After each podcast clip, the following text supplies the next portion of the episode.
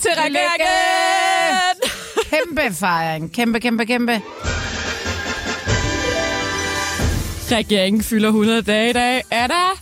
Jamen, jeg er blown away over, hvor festligt det er. Hold kæft, en fest! Mega. Det er med, de sidder derinde nu med... konfettikanoner, champagne, champagne muffins, og jeg ved alt, ikke hvad. Alt. Det fejrer vi i dag med quiz og andet sjov. Velkommen til Middag Magten med Sanne Fahnøe og Anna Thygesen.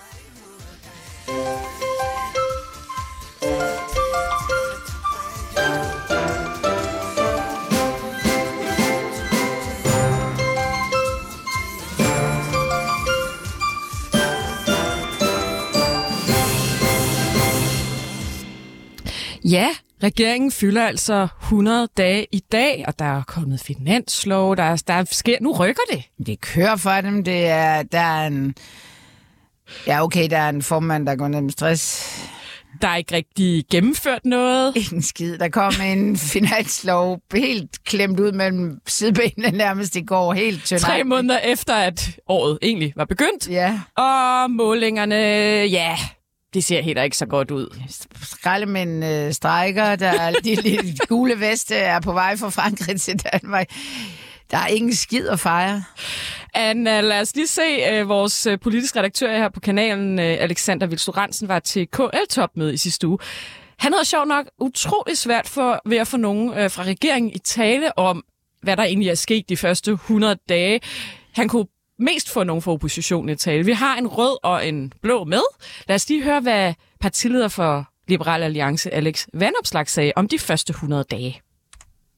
Altså man kan jo sige, øh, det der kendetegner den her regerings første hundrede dage, det er jo, den, den stort set ikke har gennemført noget som helst, udover en afskaffelse af store bededag. Og det er jo på en måde meget godt, at den ikke har formået at lave flere ulykker. Ja, og så det er lidt ironisk. Ja, en lille bit smule. Lad os lige høre, hvad partileder for Radikale Venstre, Bo Lidegaard, havde at sige. På en række områder har regeringen slet ikke formået at løfte øh, deres egen dagsorden i de første hundrede dage. Det gælder især på klimaområdet, hvor hele ambitionen om at implementere det, vi allerede har aftalt hurtigere, øh, slet ikke er i gang.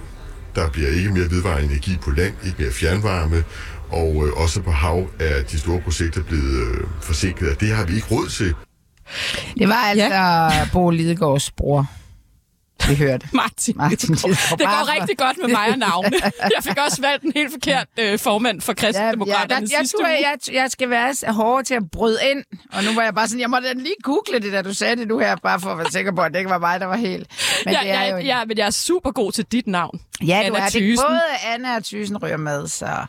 Nå, men øhm, og vi, vi får også en gæst i dag. Det er et, en afhopper fra Dansk ja. Folkeparti, Susanne Damsgaard, som ja. du har talt med. Ja, som kommer fra Gladsaxe Byråd. Mm. En, øh, en god gammel øh, D F'er, der har fået nok, og øh, det bliver der... Men af nogle overraskende grunde. Ja, det synes jeg. Hun... Øh, ja, det, det, det tager vi senere. Ja, hun kommer lige om lidt. Lille teaser. Præcis. Øh, og øh, ja, så skal vi quizze i dag. Vi skal lave sådan en hundrede-dages quiz, som handler om, hvad der egentlig sker i regeringen de næste hundrede dage. Forhåbentlig lidt mere end... Indtil nu, skal vi, ja, skal vi lave en lille bitte liste over, hvad de rent faktisk har gjort? Ja, altså vi kan jo starte med, som Vanopslagh også sagde, den famøse bededags afskaffelse, som jo altså, dybest set blev håndteret og måske også prioriteret katastrofalt. Ja. Altså det, det gik jo bare helvede til. Der var, der var altså oppositionen, både blå og rød, øh, var et stik tosset. Altså fagbevægelsen, som... vi vil alt andet lige gå ud fra, ja, i hvert fald S S venner, de var jo helt oppe på barrikaderne og forlange folkeafstemning om det, så er det altså alvorligt. Det var jo en kæmpe nedtur, og det pengene skulle bruges til, altså det fik de jo aldrig rigtigt, altså den, det her forsvarsforlig, eller forsvars, ja forlig var det jo, altså med, med en masse penge til forsvar, det er bare blevet udsat. Ja, altså det har Troels Lund Poulsen jo rykket ja. øh, på ubestemt tid. Ja, som, hvor man siger, jamen var det ikke det, der var meningen med den bede, bededags afskaffelse der. Og det endte jo, som, øh, som oppositionen også havde forudsagt, altså de bare drønede den igennem. Så det er jo en flertalsregering, der, der sådan på upopulær vis, øh, det eneste, de har ført igennem, det har været med kæmpe modstand, hvor man...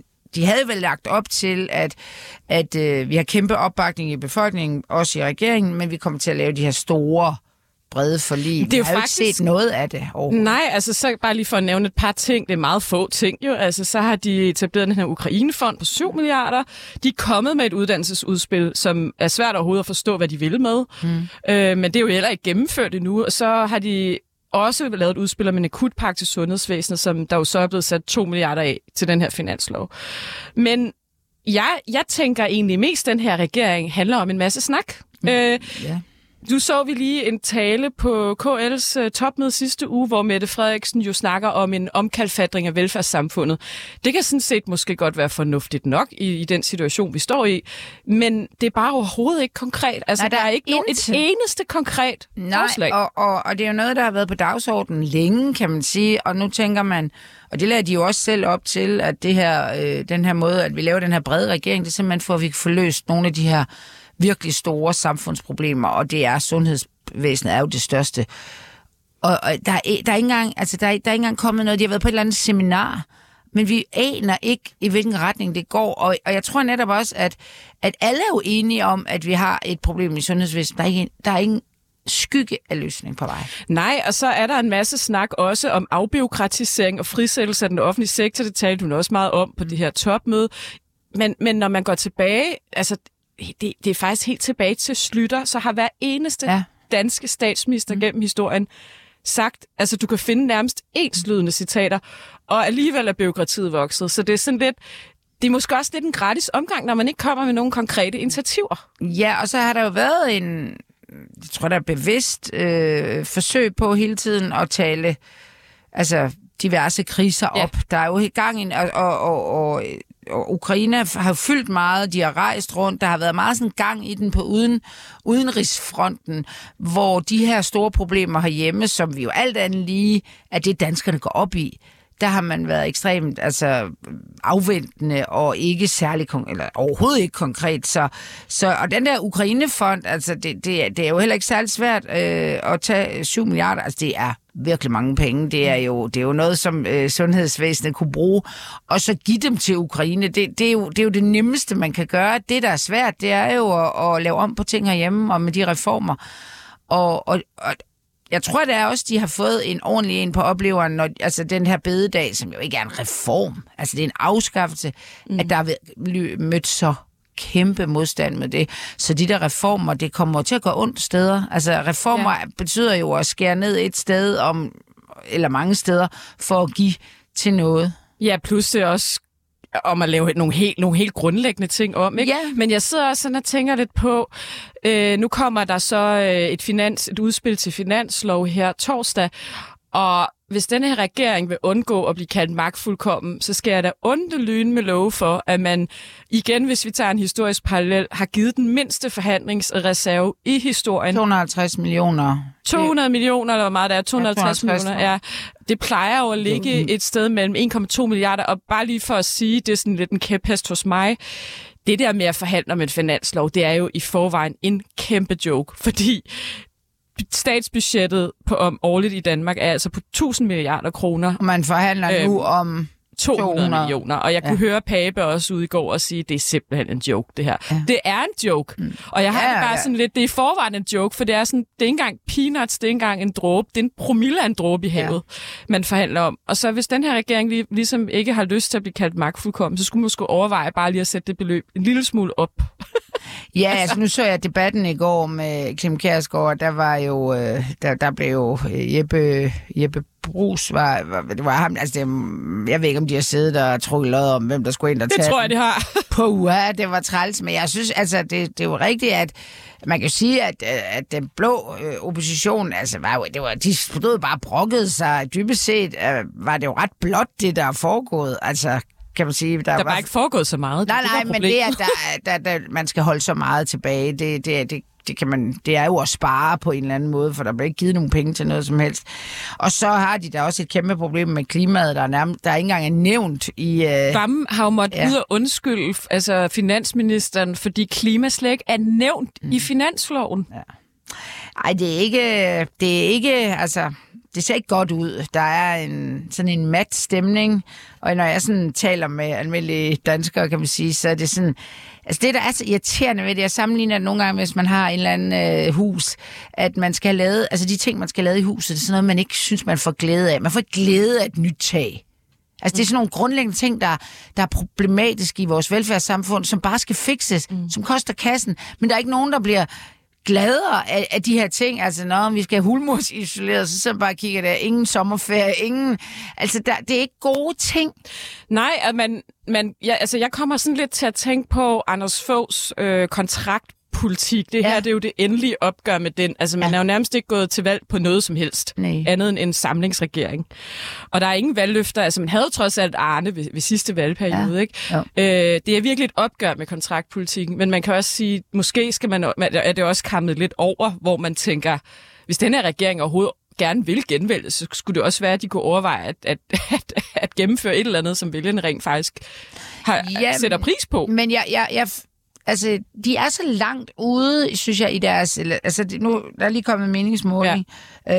øh, og der er femogtyve procent, en, en fjerdedel af danskerne synes, det er ok, det der bliver lavet. syvogfyrre procent er helt uenige i, at det regeringen står for er godt. Og seks, hele seksogtyve procent, de er fuldstændig ligeglade. Mm. Så på en eller anden måde skulle de måske bare gå all in i den her krise. Altså, nu taler jeg sådan spinagtigt, og blive, altså simpelthen sige, prøv at høre. Det gør de også. Ja, men endnu mere næsten, ikke? Og så blive den der akutpakke, blive helt konkret på, hvad de penge, de skal bruges til, og sige, altså, vi har krise i sundhedsvæsenet, vi har krise all over. Altså, det er som om, de ikke rigtig vil sige det alligevel. Hmm. Men, men øh, tillykke, regering. Ja. Lad os lige tage ugens SoMe-opslag, for det ligger lidt i kølevandet på den her snak. Mm, jeg elsker historie, og derfor er det også en stor oplevelse at besøge pyramiderne her i Egypten. Det er svært ikke at blive ramt af, hvor prægtige de er. Tænk, at mennesker har bygget noget så stort og enestående i vores fjerne fortid. Det er da imponerende. Dejligt at høre fra vores dygtige, sejeste statsminister Mette. Godt, at du skaber samarbejde med andre lande. Kære Mette, godt du også får pauser til at se lidt af de lande, du besøger. Jeg har selv besøgt Egypten. Et spændende land. Godt billede af dig, Mette. Sikke en flot baggrund. Elsker dig. Og tak. God tur. Stor bededag var også historisk. Ja, det er bare det ugens SoMe-opslag. Det, det er egentlig lidt, lidt halvanden uge gammel, tror jeg. Tilbage i, uh... Men det var egentlig bare lige for hurtigt at nævne, at Mette Frederiksen jo er meget ude at rejse i øjeblikket. Vi får, jeg kan se, der kommer en gæst på vej i studiet, ja. Og det er jo fordi, hun taler den her nye migrationskrise ja. op, som er på vej. Ja. Øhm, nu har vi uh, Susanne Damsgaard i studiet. Du skal lige ind og lande med noget... Uh, hovedtelefoner. Jeg skruer lige op for din mikrofon. Du må meget gerne sætte dig der, Susanne.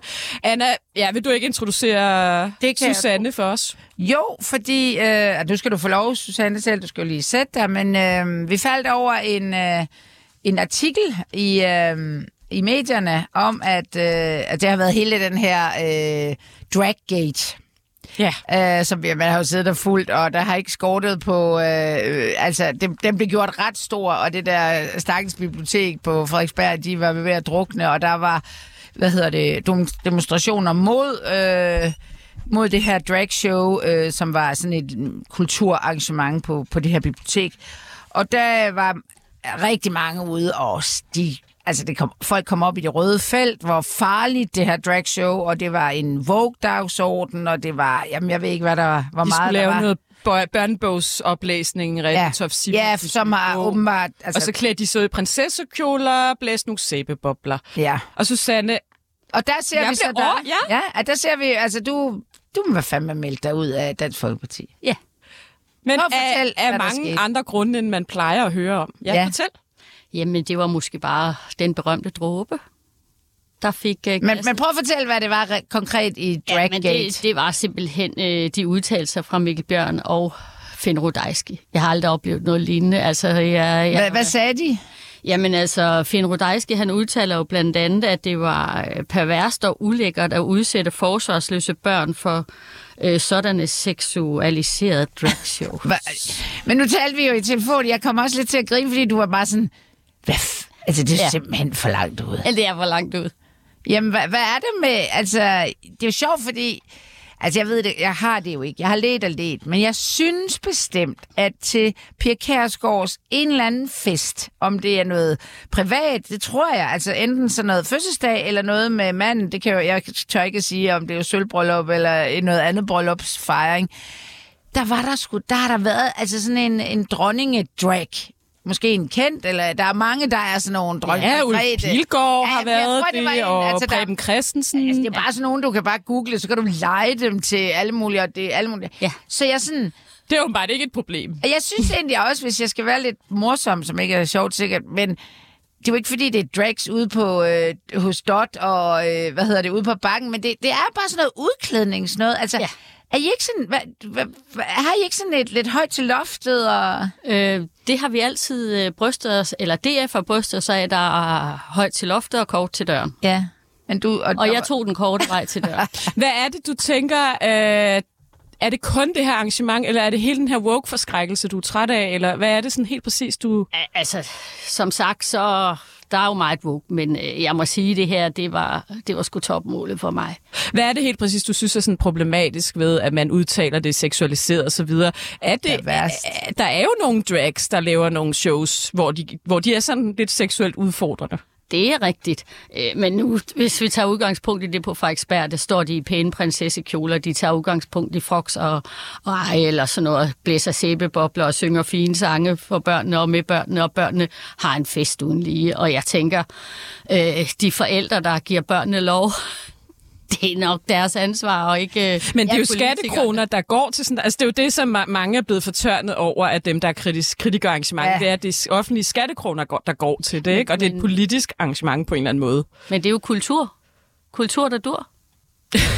Kultur på tværs. Det er svært, og vi kan... Vi kan altså, selvfølgelig kan man sige, at, øh, at det... Altså hele den her woke, synes, synes du det her, altså er, er det fordi sagerne er for små, eller hele det her woke, eller handler det mere om D F, der positionerer sig på en måde, som du synes er irriterende næsten, eller hvad? Jeg synes ikke engang, at det Dansk Folkeparti har gjort er irriterende. Jeg synes, det er en fadæse, det er en falliterklæring. Jeg tænkte, så lavt. Det vil jeg bare ikke være med til at synge. Jeg vil simpelthen ikke øh, have mit navn forbundet med, med de udtalelser og, og det, der er kommet. Ja, altså Finn Rudaizky og Mikkel Bjørn, som ja, er... Præcis. Altså Finn Rudaizky sidder i Københavnsborg, repræsentation Mikkel Bjørn sidder i Folketinget, lige skiftet fra Nye Borgerlige.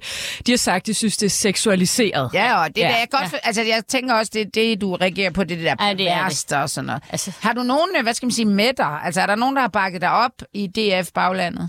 Øh, der er, jeg har fået nogle skønne mails, og der er flere udmeldelser øh, i forbindelse med, med min afgang, i hvert fald fra min lokalforening, og jeg ved også fra et par andre lokalforeninger.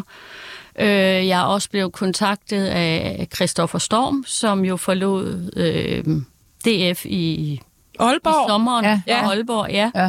ja. Øh, som har sendt en pæn mail, at øh, hvis han ikke var gået, så var han også gået her. Nå, det var også sådan for ham. For Men mig. Det er jo meget blevet ja. D F's nye D N A at være anti-woke. Tidligere var det meget udlændingepolitik. Øh, synes du, det er en forkert strategi? Det, det er jo det, de vælger, dem der sidder derinde, men det er i hvert fald ikke en strategi og en vej, jeg vil gå ud af. Hvad, hvad, hvad? Ja. Hvorfor tror du, Susanne? Hvad er det, du synes, der er træls, hvad skal jeg sige, med den her? Altså, jeg synes jo, altså, når, når D F har, har sagt, at der er højt til loftet, øh, det er der jo så åbenbart ikke. Øh, og slet ikke med måske de ekstreme holdninger, som Mikkel Bjørn jo også er kendt for fra ja. tidligere partier. Altså, der er lidt problematisk øh, at sidde og samle de her typer op, der kommer fra nogle lidt andre steder, end det, du synes, Jeg D F. ved ikke, om det er problematisk. problematisk med det, men øh, hvis det er den linje, man vælger at gå, og det tænker jeg jo, det er i og med hverken Mikkel Bjørn eller Finn Rudaizky er blevet bedt om at, at dementere det eller blødgøre de der udtalelser, så tænker jeg, at så må det jo være den linje, der bliver lagt ind fra toppen af Dansk Folkeparti. Men hvad synes du, D F i stedet for skulle gøre? Altså, hvad, hvad synes du, de skulle politisk køre på i stedet for det her anti-woke? Jamen, øh, vi har jo altid været et folkeparti, hvor vi har gjort meget ud af, at der er plads til alle, som ønsker at være en del af, af Dansk Folkeparti.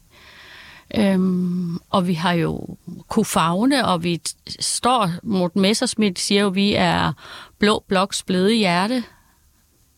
Men ikke lige. Bum. Ja. Men ikke lige, hvad angår men åbenbart ikke det. Nej. Nej. Hvad, hvad med toppen? Har de været, har, de, har, du, har du ikke fået sådan, ej, kom tilbage, Susanne, for fanden, det skal da ikke skille os, der er jo højt til loftet. Ja. Nej, jeg har fået en, en lille messengerbesked derindefra med, for helvede, Susanne, det har vi ikke set komme. Men øh, tak for mange gode år, og held og lykke fremover. Nå. Du har simpelthen ikke informeret dem om det, inden du meldte dig ud? Nej. Hvorfor egentlig ikke? Jeg kunne overhovedet ikke finde plads og tid og lyst til at gøre det. Det var bare nok. Så hvad, hvad, hvad vil du nu? Vil du over et andet parti, eller? Det er der ingen planer om. Altså lige nu, så skal det her bundfald sig, og Øhm så du sidder som, som løsgænger i, i, i Gladsaxe Byråd. Og den eneste D F'er? Som den eneste tidligere D F'er. Hvad med dine vælgere? Har de ikke demonstreret mod dig? Og jeg, har, jeg har ikke fået nogen grimme beskeder endnu fra, fra nogle borgere ude i, i Gladsaxe. Ja. Jeg har fået rigtig meget ros. Hvad med dine kolleger i byrådet? Hvad siger de? Der har ingen negative ting været, og, og de er kommet hen og givet en krammer og sendt mm. nogle søde beskeder.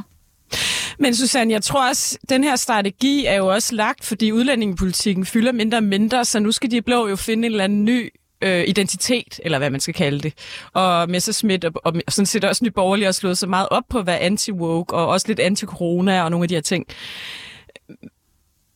Mangler de så ikke et nyt standpunkt, hvis de ikke skal det? Altså, de skal jo også finde et eller andet at slå på. Mm. Oh, men, men hvis det, det handler om drag, så synes jeg, det er sødt. Jeg, jeg kan godt lide, du griner lidt af det. Det er simpelthen for småt for dig, Susanne. Ja, småt? Det er latterligt. Hvorfor? Altså, hvad med altså, hele velfærdssamfundet? Er det ikke noget? Altså, er det ikke der, de skulle bruge deres? De ældre, ja, de ældre og de øh, folk i yderområderne. Altså, det er vel noget ja. med det der bløde hjerte. Mm. Ja, det stod man jo også øh, Peter Kofod i går, da han blev interviewet omkring de her midler til, til finanslovsforhandlingerne. Der sagde han også, at vi skal jo ikke glemme de ældre. Mm. Så det håber jeg da. Er det det, dit hjerte banker for? Det er det i hvert fald, og så øh, børnene, de udsatte børn, ikke? Hvor vi virkelig har noget, der skal samles op. Og det de kunne er... være, at du finde ud af noget med Liselotte Blix, eller? Ja, men hun er jo type. ikke rigtig inde i. Hvad er hun? Er hun bare sådan, altså, hun er, hun, hun er bare Hun er bare ude. Ja. Øh, og hvad hun egentlig beskæftiger sig med, udover, jeg tror, hun holder nogle foredrag rundt omkring. Mm. Øh, ellers ved jeg ikke rigtig, hvad hun er det ikke mærkeligt efter sytten år? Jo, men øh, jeg har jeg har også eftertænkt, for andre siger jo, når de er gået ud, de har haft et tomrum, og hvad skulle de nu finde på at lave og gøre? Og det har jeg ikke. Så var der en af mine gode kammerater, der sagde, jamen det er jo fordi, du har et liv ved siden af politik. Mm. Og det har jeg jo. Jeg har dejlige børnebørn. Drengebørn, som har været klædt ud i kjoler med make-up, nejlak. Og det har da ja, ikke taget skade. Jeg, jeg ved godt, det, jeg ved ikke, hvad, hvordan man er politisk kommentator her. Jeg synes, det lyder, altså, jeg, jeg, jeg kan, altså, jeg, jeg synes også måske, altså nu sidder du jo som, som kommunalpolitiker, altså at, at dit parti ligesom tager sådan en begivenhed i en kommune op i et eller andet leje, som ikke hører sig hjemme, eller hvad? Altså det er jo så ikke kun det, efter at have gjort det, det var jo, det er jo, der gik jo sådan noget kollektiv et eller andet i den rundhyl, er det ikke det, man kalder det? Altså, gik de, altså de blev brugt, der blev brugt enormt meget krudt på de der børn. Ja. Nå, men Susanne, vi er rigtig glade for, at du kom. Vi ja. bliver nødt til at runde af nu, men, men tusind tak, fordi du ja. brugte din morgen sammen med os. Og skriv lige til os, hvis du måske melder dig ind i et nyt parti, eller ja. det vil jeg gerne. Ja, eller laver dit eget ja. børnedragpartiet. Tusind tak, Susanne Damsgaard, løsgænger ja. i Gladsaxe Byråd. Tusind tak.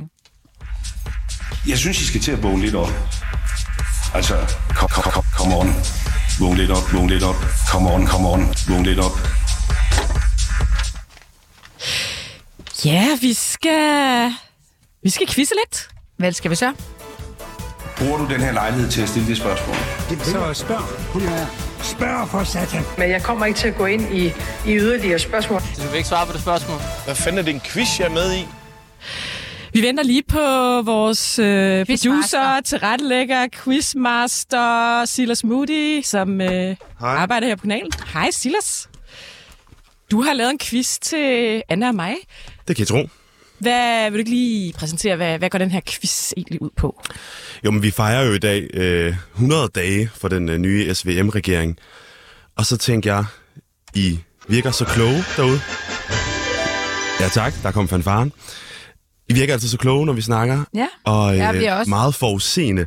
Så derfor tænker jeg, nu skal vi forudsige, hvad kommer til at ske de næste hundrede dage. Mm-hmm. Altså, så det er, jeg har forberedt ti spørgsmål, som alle handler om, hvad kommer der til at ske hundrede dage fremme, altså når regeringen er to hundrede dage gammel. Uh, og I må jo gerne quizle lidt med derude, ja, hvis I har lyst. Jeg går meget op i, altså min motivation for at deltage i quizzer afhænger meget af, hvad man kan vinde. Ja. Jamen, sidst vi quizzede sammen, der vandt du en flaske mousse. Nå ja. Jeg er ved ikke, om det fald, faldt det i god smag? Uh, det er sådan lækker sørg, men var det ikke bare noget, der var stjålet inden fra Simon Andersen? Nej, jeg har været nede og, og købt det, det og alt muligt. Oh, okay, altså. Så. Men hvad så på højkant i dag, Silas? En buket blomster eller et eller andet til. Jeg har jo hundrede dage til at tænke. Måske skal det være en, altså det, vi kan først evaluere om hundrede dage, om ja. Anna eller jeg. Ja, okay. Jeg har hundrede dage til at finde en gave. Ja. En, og det kan også, ja, det kan også være tilpasset den, der vinder. Ja. Men skal vi komme i gang? Ja. Skal vi ja. Komme i gang? Lad os gøre det. Mm.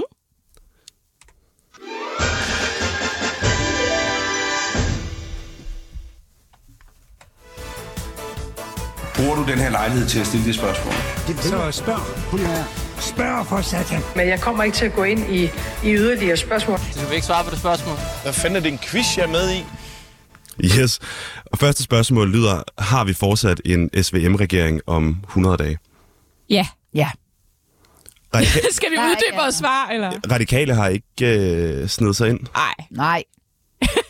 Altså, det er en flertalsregering. Jeg, ja. Der er ikke rigtig nogen, der kan vælte den, så jeg tænker, det, det er en af de mest sikre det, regeringer, vi har haft. De kan jo kun vælte sig selv, kan man sige, og det tror jeg ikke, de har nogen øh, ønsker om. Det skal der være Jon Steffensen, der bliver kylet på porten. Ja, det er et af de næste spørgsmål, andet, kan jeg oh, se. Godt, Jamen, jeg skulle til at sige, altså, der er Jon Steffensen, og så vel en løs kanon mere. Er vel bare det, der skal til, for at der ikke længere er et flertal? Ja, men det behøver ikke at betyde, at regeringen bliver væltet. Nej. Vi har jo en negativ parlamentarisme her i Danmark. Ja. Okay. Som betyder hvad? Som betyder, at øh, du øh, bare ikke må have et flertal imod dig, men ja. Du behøver ikke have et flertal for dig. Nej. Ja, så nej tak, det tror vi ikke på. Nej. Yes, og det er altså bare lige kort om de mm. radikale. Altså tal om usynlig. Mm. Altså, de virker, altså, de virker nærmest ikke tilstedeværende. De, var lige, de er jo lige kommet lidt op på grund af uddannelses... Og klima. Det er jo ja. Deres, altså, det virker som om, det... De radikale, de er simpelthen tilbage med uddannelse og klima. Ja. Det er nærmest det, der er på tapetet hos dem, ikke? Og det, det er... De kan ikke engang rigtig gå ud og forsvare de der drags. Det, det, kunne, man, det kunne man ellers godt have tænkt. Ja, de kunne ja. Vælge at sige... Altså nu har vi lige haft Susanne der. Altså den der... Jeg synes, hun var altså, rigtig inspirerende med sit... Uh, hvad fanden foregår der her? Slap dog af, ikke? Ja. Det forstår jeg ikke, at der var, ikke var nogen, der gjorde. Altså enten så var det bare kæmpe imod, eller også så var det sådan ingenting. Og ja. Men altså, man bare lige for at sige, hvis man skal udvide en regering, så skal det jo være, fordi der er krise i forhold til, at den bliver væltet. Det var jo derfor, at Løkke udvidede med Velak dengang. Og det er der jo ikke her, fordi den regering har flertal ind, til der kommer et valg.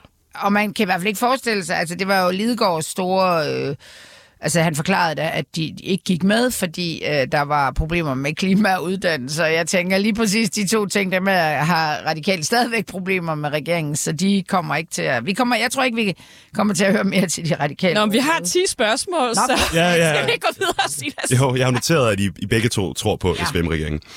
Nummer, spørgsmål nummer to er, øh, hvor mange ministre er røget i svinget om hundrede dage? Og så siger du så et, to eller tre? Jeg siger et, to eller tre. Eller, ja, hvis I tror, det går helt galt, så må jeg også godt sige højere. Og hvis man slet ikke tror, at der er nogen, der ryger? Så må du sige nul. Jamen, det siger jeg altså. Der er rimelig meget topstyring på. Jeg tror ikke på, at der er nogen. Der, de der minister, man hører nærmest ikke noget til dem. Så, øh... Altså, jeg, jeg tør godt at våge at sige en, og det er mest sådan erfaring med, at der er en eller anden, der kommer til at Nå, fuck op i et eller andet. Statistisk set? Ja. Okay. Jeg tror egentlig også, du har ret i nul, men bare lige for, at vi er lidt uenige. Så men hvem? En, for ja, der kan være en eller anden, der... Men det, det ved du jo aldrig, om nogen har brugt deres kort på nogle journalister, de ikke skulle have spist middag med, eller hvad ved jeg. Det, det, det ved man jo aldrig, hvad der kommer okay, frem. Okay, det er sådan statistisk, mener mm. du det, og jeg siger... Det eneste, vi, altså, der, der er simpelthen for mange regeringsledere, der kan... Altså, de går over og fucker op hver dag, så der er ikke rigtig plads til nogle ministre, der kan fucke op. Jeg ser en, men chancen er også mindre her, på grund af, at det er en flertalsregering. Ja. ja. Mm. Spørgsmål nummer tre lyder, regeringen står i den seneste voxmetermåling til at få enogfyrre komma seks procent af stemmerne. Hvor meget står regeringen til at få om hundrede dage? halvtreds, fyrre eller tredive procent? fyrre procent. At det er jo der, de ligger nu. Ja, spørgsmålet er, om de falder endnu mere. Så siger jeg tredive. Ja. Uh, det er ikke meget. Nå, men... men det er bare, øh, jeg tror, de kommer til at falde endnu mere i popularitet, hvis de bliver ved med at snakke om kriser og ikke rigtig gennemføre noget, der er populært hos befolkningen. Ja. Okay, noterer du? Ja, jeg, ja, det gør jeg i hvert fald. Jeg noterer noget. Du ja. noterer også noget. Ja. Det er dobbelttjekning. Yes. Spørgsmål nummer fire. Øh, er der kommet et forsvarsforlig om hundrede dage? Nej. Ja. Jo, så skulle det være, fordi at man gerne vil have det klappet af, inden Ellemann kommer tilbage, og der er mange, der tror, at det bliver efter sommer, og han ikke skal have den opgave, når han kommer, fordi det er hårdt at skulle sidde med det forlig, når man er kommet tilbage fra stress. Ja, det kan faktisk lige være, at vi skal tage næste spørgsmål sammen med den her. Det lyder Hvor, men vil ja. du begrunde dit svar, eller ja. hvorfor tror du... Øh... Jamen, jeg tror, at de, altså, det bliver en del af hele den der krise... op oprustning. Øh, altså at det, hvis mm. vi skal, hvis man gerne vil snakke om krig, så bliver også, så, så kan vi også tale om forsvar for at, at det er for at forsvare Danmark, det er ikke bare for at hjælpe Ukraine, og så taler de den her, hvad skal vi sige, stemning op sammen med det her forlig. Ja, jeg tror faktisk også, jeg hælder til, at ja, men det er egentlig mest, fordi jeg tror, det skal klappes af, inden Ellemann nok kommer tilbage efter sommerferien, og så skal Troels Lund nå det her i foråret. Okay. Så lad os sige, vi siger begge to ja. Ja, men forskellige årsager. Ja, ja, og jeg vil bare lige have næste spørgsmål med her, ja. og det er, om Ellemann er tilbage som formand for Venstre. Men det er jo ikke hundrede dage, det er, så... det er, jo, det er jo april, maj, juni. Nej. Nej, jeg tror, han kommer tilbage efter sommer. Jeg ved ikke, om han kommer tilbage. Så, men bare nej, ikke? Jo, for det, det er i hvert fald, hvad Venstre kilder lidt regner med. De regner ikke med at se ham inden sommerferien. Hvornår han præcis kommer tilbage efter sommer, det ved man jo så ikke. Mm. Så har vi måske en af de, de mest omtalte øh, mænd i Folketinget for tiden, øh, Jon Stephensen. Er han fortsat medlem af Moderaterne om hundrede dage? Ja. Ja. Skal jeg uddybe? Ikke... Ja, det kan du gøre. Jamen, ellers så tror jeg, han var røget nu. Altså, man bruger jo den her, det talte vi faktisk om sidste uge, en jurasag som sådan en syltekrukke for at trække tiden. Jeg kunne godt forestille mig, at, at de ender med at droppe den, men så er medieinteressen faldet. Den skal nok komme igen der, men at man bruger den ligesom til at trække tiden lidt, for ligesom at få lidt fokus væk fra ham. Øhm, og... Man ønsker jo i bund og grund ikke, at han forlader partiet, fordi at så begynder regeringsflertallet næsten at smuldre allerede. Ja. Så det, det tror jeg faktisk. Så, der, der, der så var han røget nu. Ja, og fordi man kunne sagtens forestille sig, at de to andre partier ville, ellers ville tænke for ham ud, så vi ikke skal bruge tid på det. Mm. Men det har de heller ikke nogen interesse i. De har ikke råd til at miste ham. Nej. Hvad med, altså, hvis man ser det fra Lars Løkkes øh, perspektiv, altså kan han godt... holde til at blive ved med at have Jon Stephensen. Altså nu, nu så vi ham i sidste uge gå helt amok, da der blev spurgt ind til det, i stedet for hans store planer om, om Ukraine. Altså, hvor længe kan han holde til, at Jon Stephensen render rundt? Til solen brænder ud. Okay. Ja, det... Ej, altså, det, det, min pointe er, det, han jo, det er jo et Løkke-udtryk.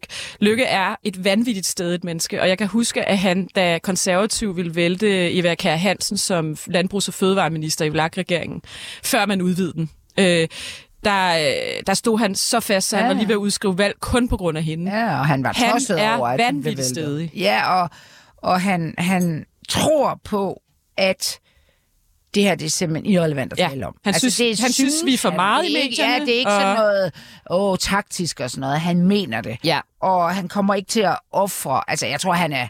rimelig lokumskold over for Steffensen. Jeg tror ikke, det er, fordi de sidder og drikker rødvin sammen. Jeg tror, han synes, han opfører sig som en idiot. Ja, ja. Men det er altså ikke det samme som, at han øh, skal ud.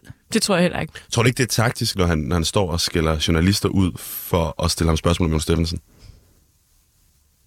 Jo, jo, det er jo for... Han taler jo til den gruppe af befolkninger, som er der i den grad, der siger, hold nu op, altså, vi har, vi har vigtigere ting at tale om. Og så det der med, altså, at, man se, at, de, at han lykkes jo med at få ligesom sagt, at, de af, at medierne er med til at afspore den demokratiske samtale. Altså, der er masser af tidspunkter, hvor I kunne spørge mig på, øh, underforstået, det kommer så ikke til at ske, men I skal ikke gøre det nu. Og det, det, det tror jeg, han faktisk langt hen ad vejen lykkedes med, og mm-hmm. medierne fremstod som sådan... Øh, øh, Nogen, der ikke havde følelser med Ukraine. Ja, og, ja, og, og simpelthen ikke ja. havde sans for de store sager, men sidder og fedter med den der...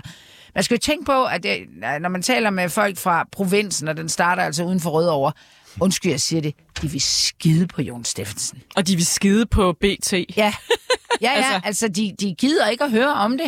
De synes, det er, det er elitært, det er sådan noget leftover, me too shit. Ja, københavner, salon og... Ja, og hold nu kæft, og... og, og Og det lykkes øh, Jon jo med, eller Lykke. ikke, lykkes jo med at, at få gjort altså, som, som en dagsorden. Han øh, giver dem ikke ret, han siger bare, at Ukraine er vigtigere. Ja, jeg tror også, der er et publikum for det der. Et og hvad snakkede publikum. Vi så om? Vi snakkede om det udfald, og vi snakkede ikke med Jon Stephensen den, resten af den uge. Så det ja. var ret smart spin.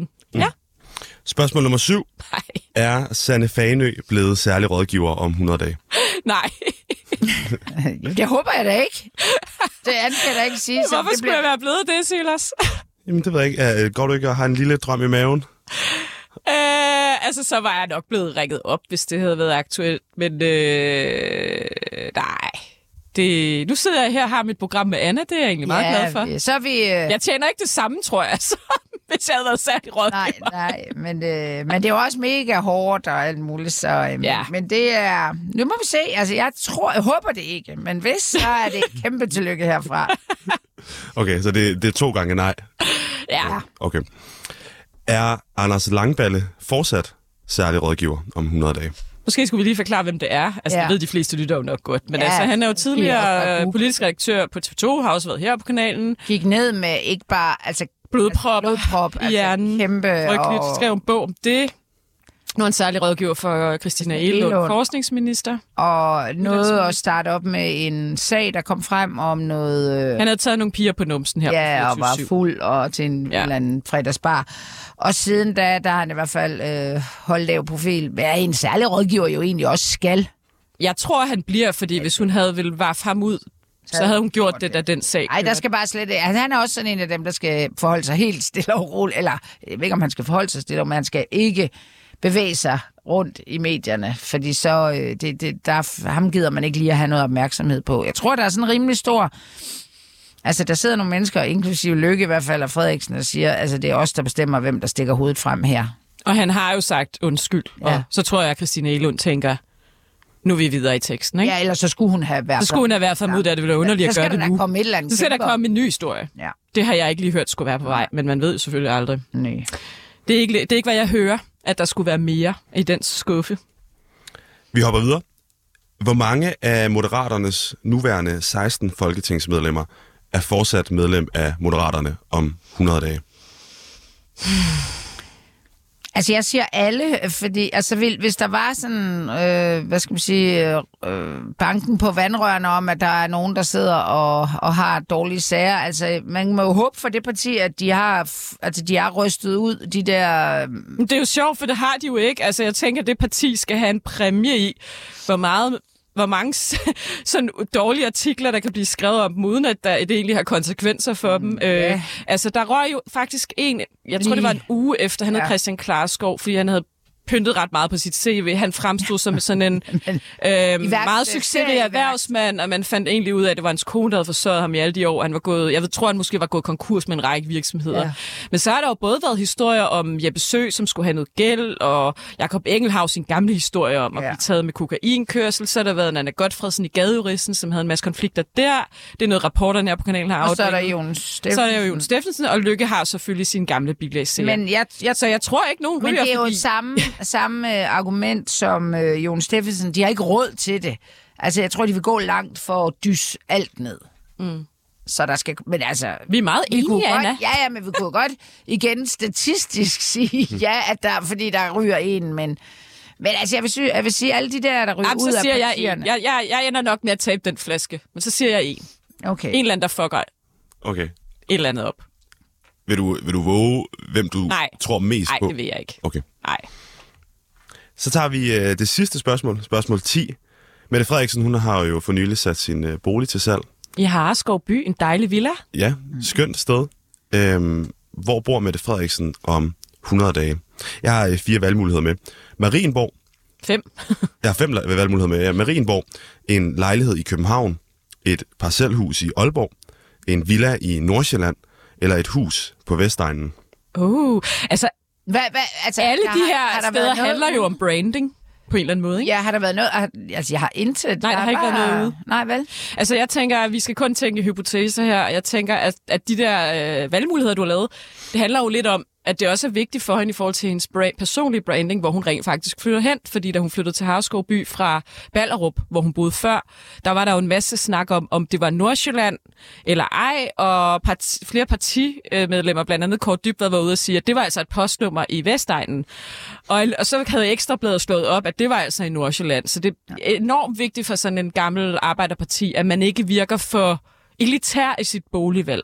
Ja, men derfor øh, vil jeg gætte på lejlighed i København. Ja, det gør jeg også. Fordi du kan, du kan jo godt, så er det jo, altså du kan jo godt bo ikke så elitært i København. Det kan være på Vesterbro eller Nørrebro. Der hvor jeg selv bor, Amager, er vel heller ikke specielt elitært. Nu bliver det der sure derude. Øh, så så der, jeg tror, det er bare der, hun kan brande. Altså det, det er der, der er flest muligheder, og så kan hun alligevel brande sig på det, uden at, at blive slået helt i hardcore. Du kan også bo mega lækkert på Vesterbro. Jeg tænker også, det kan være noget helt basal logistik. Jeg kan huske, at Løkke flyttede fra Græsted til ja. Nyhavn, da han ja. var statsminister, simpelthen fordi han kunne gå over på Christiansborg. Ja. Det er for at spare noget tid. Ja, ja. Altså måske børnene er unger... måske flyttet hjemmefra ja. nu, ikke? Øh, og det kan være, at hende og Bo også gerne vil nyde lidt af det københavnske mm. kulturliv. Men hvordan skal hun bo, Anna, tænker du, i forhold til, at hun heller ikke skal virke for elitært? Skal vel ikke være en herskabslejlighed på Østerbrogade, vel? Nej, altså Vesterbro, Amager og Nørrebro. Ja, men hvilken type... Altså, hun kan jo heller ikke man... bo i en toværelses nej, nej, men det håndværkertilbud. Kan... Nej, nej, men altså, der er jo ikke nogen, altså, der forventer, at en statsminister bor i en treværelses, øh, hvor hele lortet er ved at falde ned om ørerne på hende. Det, det er vel okay, hun bor i en... Jeg tror mest, det er postnummeret, hun skal gå efter, og så kan hun godt bo... Hun, men København har... ikke for elitært. Hvad med sådan noget? Hun kunne da også flytte til Rødovre, Hvidovre... Øhm... Ja, altså, nu, bliver jeg, nu tænker altså... jeg... Man flytter simpelthen ikke fra Harskoven til Hvidovre. Det er tættere på København. Det er simpelthen for vestegnsagtigt for hende at bo, tror jeg. Mm. Jeg tror, det, det, det, jeg tror, det bliver noget... noget... Nyhavn? Nej, ikke Nyhavn. Øh, Islands Brygge? Ja. Kunne det også være? Ja, det er jo også Amager. Undskyld, jeg siger det. Ja. Islands Brygge. Det synes de øh, ikke selv. De vil jo gerne have treogtyve nul et. Det griner vi jo af. Nå, øh, jamen jeg... Altså, det er rigtig nok... Øh, men jeg, jeg, altså, jeg bliver nødt til at tage højde for menneskerne også. Jeg tror simpelthen ikke, man sælger et, tror jeg, ret fedt hus for at købe et andet hus. I det hendes alder, vel? Hvad fanden skulle man det for? Hvad, hvad med... Nu sagde jeg lige en skiller på. Du ja, jeg havde bare lige... tænkte bare, at vi var færdige med kvinder. Jeg havde bare lige et sidste spørgsmål. Jeg tænkte, det er også fordi, jeg vil nødt til at differentiere lidt på en eller anden måde. Så nu ja. kommer der lige et bonusspørgsmål. Ja. Jeg kan huske dengang, hvor at, øh, Johannes Schmidt Nielsen øh, lige stopper som øh, formand for Enhedslisten. Og så kommer der en hel masse sager, om hun har flyttet i det her øh, meget, meget dyre hus. Sådan ud fra et kommunikationsperspektiv, altså hvor... Millionvilla hedder det altid, men det er ja, sjovt, der er ingen villaer, der koster under en million. Nej, nej, slet ikke i nærheden af København. Men, men hvor mange penge kan Mette Frederiksen ligge i en lejlighed i København, hvis det er begge to svarer? Oh. Uden at det bliver et problem for hende, at hun ligesom udskiller sig for meget fra arbejderen. Ja, og, og også kommer til at, og, hvad skal man sige, tappe ind i, at det København er kun for rige. Lige præcis. Og, og det kan jo ikke få billige lejligheder i København, nej, vel? Nej. Så den er, det kunne være, altså Løkkeborg til leje, det ja, kunne jo være, hun finder en lejelejlighed. Han har jo en særaftale. Ja, med han har en meget billig husleje ja, ja, i det jo, men det er jo det, ja. det, er jo det borgerlige, eller blå kan, sådan noget, uden at folk kan brokke sig. De socialt bedrageri og Nå, nej, billige lejligheder. Nej, altså bo i, fordi de kender nogen, der ja, ejer altså. lortet, ikke? Så ja. det, det, det tror jeg bare, det duer bare ikke. Det bliver for pamperagtigt. Men, øh, men der er jo altså socialt boligbyggeri, og det kan jo Ej, være... det kommer hun altså ikke til, jo, tror jeg simpelthen ikke. Det er der da både på Nørrebro og Vesterbro og ja. Amager.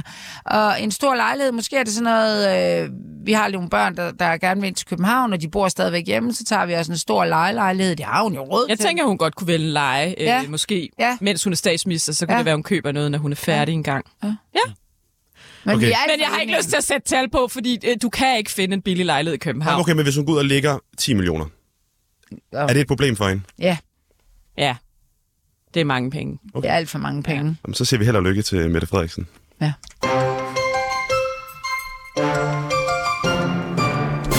Tak til Silas Moody, vores tilrettelægger og producer, og...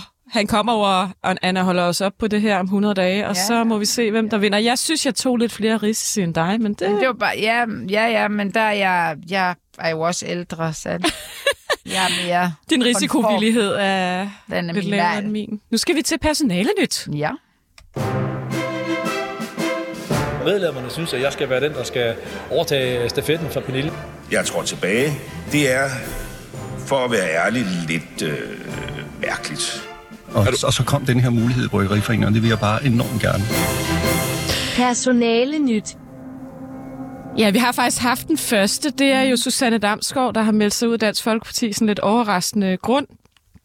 Den sjoveste, den her ude i personale nyt, ikke? Mm. Det synes jeg altså er Claus Bondam. Ja.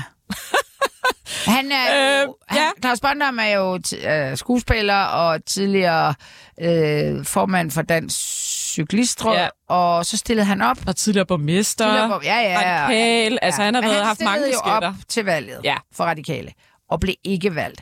Og han havde jo sagt sit job op. Så jeg ja. tror faktisk, han stod lidt med øh, håret i postkassen.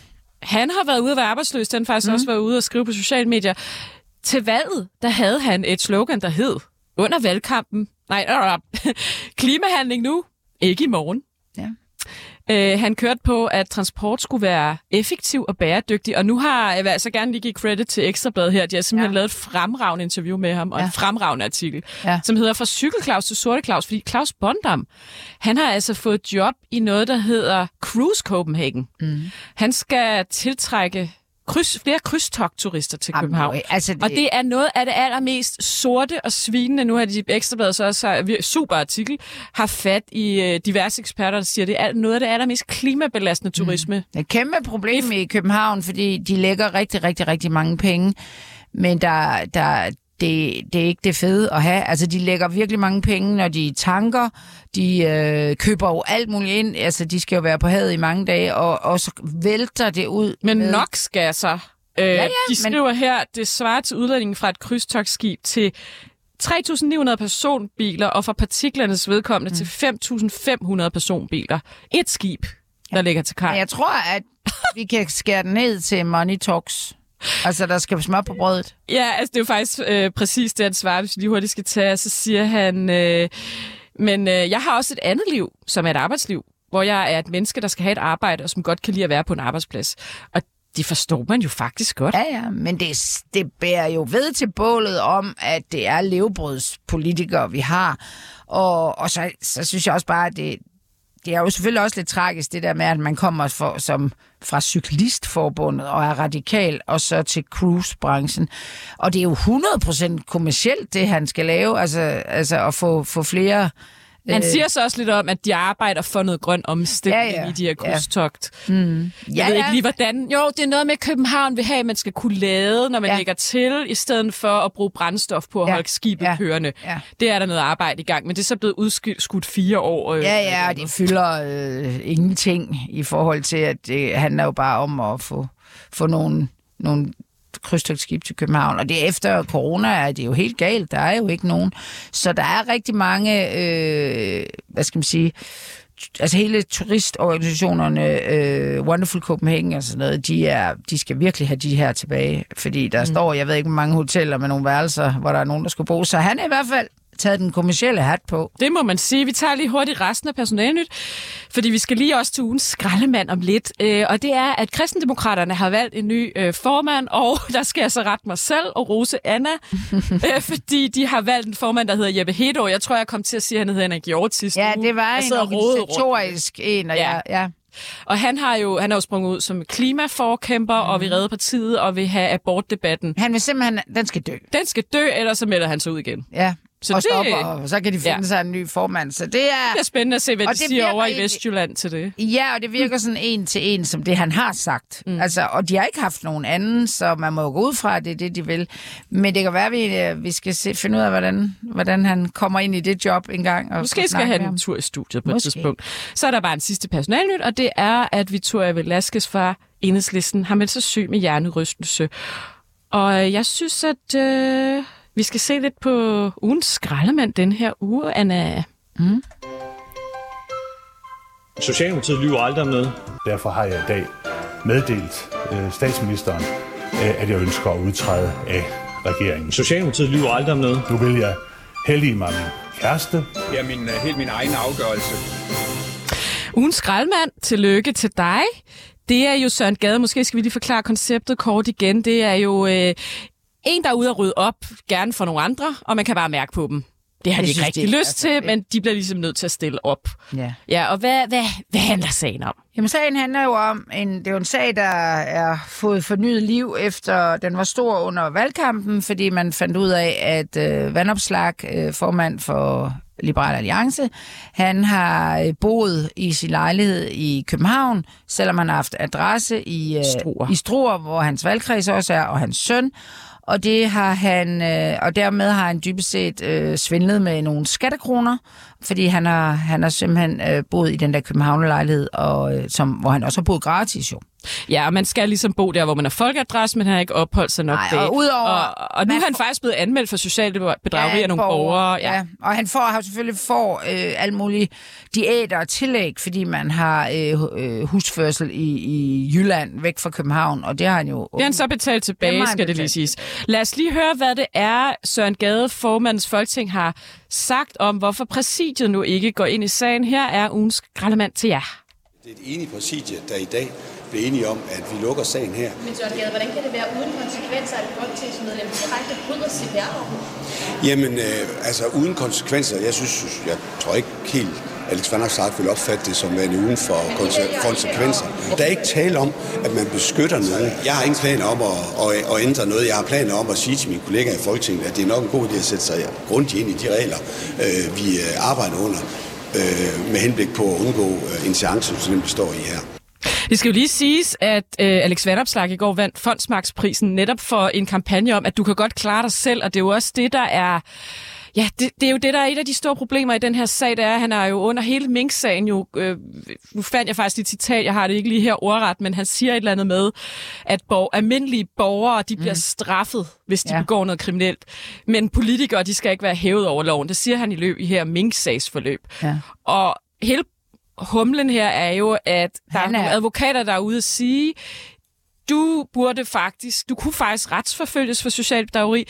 Enhver kommune vil have, øh, normalt have anmeldt en borger, der begik socialt bedrageri. Altså, de skal lige sige, at han er ikke dømt for det nu, så vi kan jo ikke sidde og sige her, at han skulle have begået socialt bedrageri. Men det er der nogle advokater, der siger, det kunne han faktisk godt efterforskes for. Ja. Og det er jo det her med, at politikere ikke skal være specielt ekstra privilegerede, bare fordi de er politikere. Er det ikke det? Altså, jo, er det ikke jo, lidt og det er jo også derfor, øh, Søren Gade roder rundt ja. i det og begynder at sige, at han har, han har, han har fået en kæmpe straf øh, i sig selv og sådan noget. Det, det, det, det, var, altså, det er i hvert fald ikke godt håndteret, og han lyder virkelig, som om det er en dårlig sag, og det han jo ligesom får sagt til nogen, der lytter til ham, det er, at øh, det, vi, kan ikke, vi kan ikke gøre noget ved ham, fordi så skulle vi også gøre noget ved alle mulige andre, og nu har jeg også været ude og, og, og hæve øh, pegefingeren for de her kolleger. Det er en lortesag for dem. Øh, men altså, man kan da sige for Vanopslagh, han vandt altså to hundrede og halvtreds tusind mm. i går, så hvis der nu bliver... Nu har han i hvert fald nogle penge til at betale til at tilbage, betale, hvis, hvis han skulle... Øh, altså lige nu har han betalt tredive tusind tilbage, så hvis han endelig skulle få ja, efterforske, sigtes, tiltales for at ophæve sin immunitet og få en bøde, så har han da penge til at betale den, kan man sige. Det kan man Ej, sige, ja. Spøg til side. Bare lige for at altså, understrege, han siger jo selv, at øh, han har ikke fået læst reglerne ordentligt, og nu har han betalt pengene tilbage, og det er jo rigtig nok, at præsidiet heller ikke tidligere har anmeldt. Nej, nej, og der er øh, masser... Altså, andre nej, sager. Og de har slet ikke lyst til at gå ind i den her sag, og det er øh, på, på og, og det er selvfølgelig også et problem, hvis de begynder at blive politiske med det, at det er øh, oppositionen, der sidder i præsidiet, dem for, at de vil melde ja. ham, for det, det er jo også noget politiserende, som heller ikke klæder nogen. Så jeg tror faktisk bare, at den er... Så må den se. Dør nok, den ja, politisk dør den i hvert fald. Øh, tusind tak, fordi I lyttede med til Mette og de Blå Mænd den her uge, fra Sanne Fahnøe og Anna Thygesen. Nu må jeg godt sige, det et navn. Først og sidst går det så fint.